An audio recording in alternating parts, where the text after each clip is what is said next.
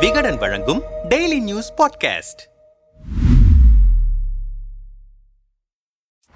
எடப்பாடிக்கு டெல்லி கொடுத்த அங்கீகாரம் திடீர் ட்விஸ்டும் அரசியல் கணக்குகளும். இந்தோனேஷியாவில் சமீபத்தில் நடந்த ஜி டுவெண்டி தலைவர்கள் உச்சி மாநாட்டில் பிரதமர் மோடி உள்ளிட்ட உலக தலைவர்கள் கலந்து கொண்டனர். ஜி டுவெண்டி அமைப்பின் விதிமுறைகளின்படி இந்த முறை ஜி டுவெண்டி அமைப்பின் தலைமை பொறுப்பை இந்தியா ஏற்கிறது. இதற்கான மாநாடு அடுத்த ஆண்டு நடைபெற உள்ளது. அதன்படி இந்த மாநாட்டை சிறப்பாக நடத்துவதற்காக பிரதமர் நரேந்திர மோடி தலைமையில் ஆலோசனை கூட்டம் டிசம்பர் ஐந்தாம் தேதி அதாவது இன்று டெல்லியில் நடைபெறுகிறது. முன்னதாக இந்த அனைத்து கட்சி ஆலோசனை கூட்டத்தில் கலந்து கொள்ள அனைத்து மாநிலங்களின் முதல்வர்களுக்கும் முக்கிய கட்சி தலைவர்களுக்கும் மத்திய அரசு அழைப்பு விடுத்தது. அதன்படி தமிழ்நாடு முதல்வர் ஸ்டாலினுக்கும் ஏற்கனவே அழைப்பு விடுக்கப்பட்டது. இந்த நிலையில்தான் எதிர்க்கட்சி தலைவரான எடப்பாடி பழனிசாமிக்கு மத்திய அரசு அழைப்பு விடுத்துள்ளது. இது தொடர்பாக மத்திய அமைச்சர் பிரகலாத் ஜோஷி அனுப்பிய கடிதத்தில் அதிமுகவின் இடைக்கால பொதுச் செயலாளர் எடப்பாடி பழனிசாமி என்று குறிப்பிட்டுள்ளது. அதாவது ஜூலை பதினொன்றில் நடைபெற்ற அதிமுக பொதுக்குழுவில் இடைக்கால பொதுச் செயலாளராக பொறுப்பேற்றுக் கொண்ட எடப்பாடியின் பதவியை டெல்லி தலைமை இதுவரை ஏற்றுக்கொள்ளாமல் தான் இருந்தது. அதே போல பொதுக்குழு முடிந்து நான்கு மாதங்களில் பொதுச் செயலாளர் தேர்தலை நடத்தாததால் அவரின் பதவி காலாவதி ஆகிவிட்டது என்று பன்னீர் தரப்பு கூறி வருகின்றனர். இந்த நிலையில் இடைக்கால பொதுச் செயலாளர் என்று குறிப்பிட்டு மத்திய அரசு கடிதம் எழுதியிருப்பது தமிழ்நாடு அரசியலில் புதிய ட்விஸ்டாக கவனிக்கப்படுகிறது. இதுகுறித்து எடப்பாடிக்கு நெருக்கமான சில சீனியர் அமைப்பு செயலாளர்களிடம் பேசினோம். எடப்பாடி தலைமையிலான அதிமுகவை ஏற்றுக்கொள்வதில் கூட்டணி கட்சியான பாஜகவிலேயே மாறுபட்ட கருத்து இருக்கிறது. சட்டமன்ற எதிர்க்கட்சி துணைத் தலைவர் பதவி விவகாரம் தொடர்பாக அக்டோபர் பத்தொன்பதாம் தேதி உண்ணாவிரத போராட்டத்தை நடத்திய போது எடப்பாடி உள்ளிட்ட சீனியர்களை கைது செய்தது திமுக அரசு. அப்போது எடப்பாடியை நேரில் சந்தித்து கூட்டணி கட்சியினரான புதிய தமிழகம் கட்சியின் தலைவர் கிருஷ்ணசாமி தமிழ் மாநில காங்கிரஸ் கட்சி தலைவர் ஜி கே வாசன் தமிழக மக்கள் முன்னேற்ற கழக தலைவர் ஜான் பாண்டியன் உள்ளிட்டோர் சந்தித்து ஆதரவு தெரிவித்தனர். ஆனால் தமிழக பாஜக தலைவர் சென்னையில் இருந்தும் நேரில் வந்தோ போனில் தொடர்பு கொண்டோ ஆதரவு தெரிவிக்கவில்லை.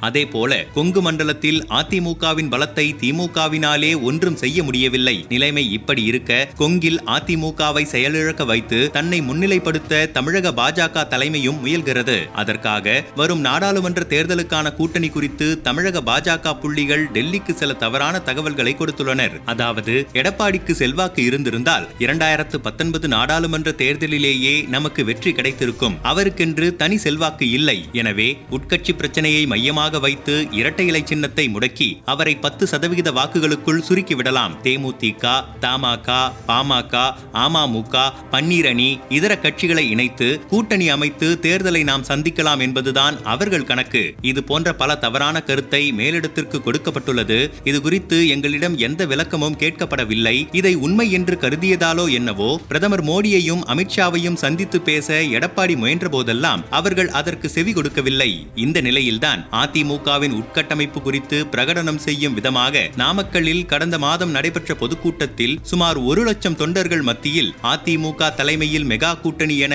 எடப்பாடி சூளுரைத்தார். எடப்பாடியின் இந்த சிக்னலை புரிந்து கொண்ட மேலிடம் எங்கள் தரப்பிடம் நேரடியாகவே பேசியது. எங்களை பொறுத்தவரை இரண்டாயிரத்தி இருபத்தி ஆறில் நடைபெறவுள்ள சட்டமன்ற தேர்தல் தான் இலக்காக இருக்கிறது. உங்களுக்குத்தான் நாடாளுமன்ற தேர்தல் மிக முக்கியம். இந்நேரத்தில் தவறான வழிகாட்டுதலால் இரட்டை இலை சின்னத்தை முடக்கி அதிமுகவை பலவீனப்படுத்த முயன்றால் அதனால் உங்களுக்குத்தான் பெரும் பாதிப்பு என்று கூறி தேர்தல் புள்ளி விவரங்களையும் ஓபிஎஸ்ஸின் செல்வாக்கு குறித்த டேட்டாக்களையும் டெல்லிக்கு கொடுத்தோம். இந்த நிலையில்தான் டெல்லி தலைமை இறங்கி வந்து எடப்பாடிதான் இடைக்கால பொதுச் செயலாளர் என்று அங்கீகரித்திருக்கிறது என்றனர் விரிவாக. எடப்பாடிக்கு சாதகமாக டெல்லியில் இந்த நகர்வு ஓபிஎஸ் மட்டுமல்லாது தமிழக பாஜகவுக்கு பெரும் அதிர்ச்சியாகவே அமைந்துள்ளது என்கிறார்கள் அரசியல் வட்டாரத்தினர்.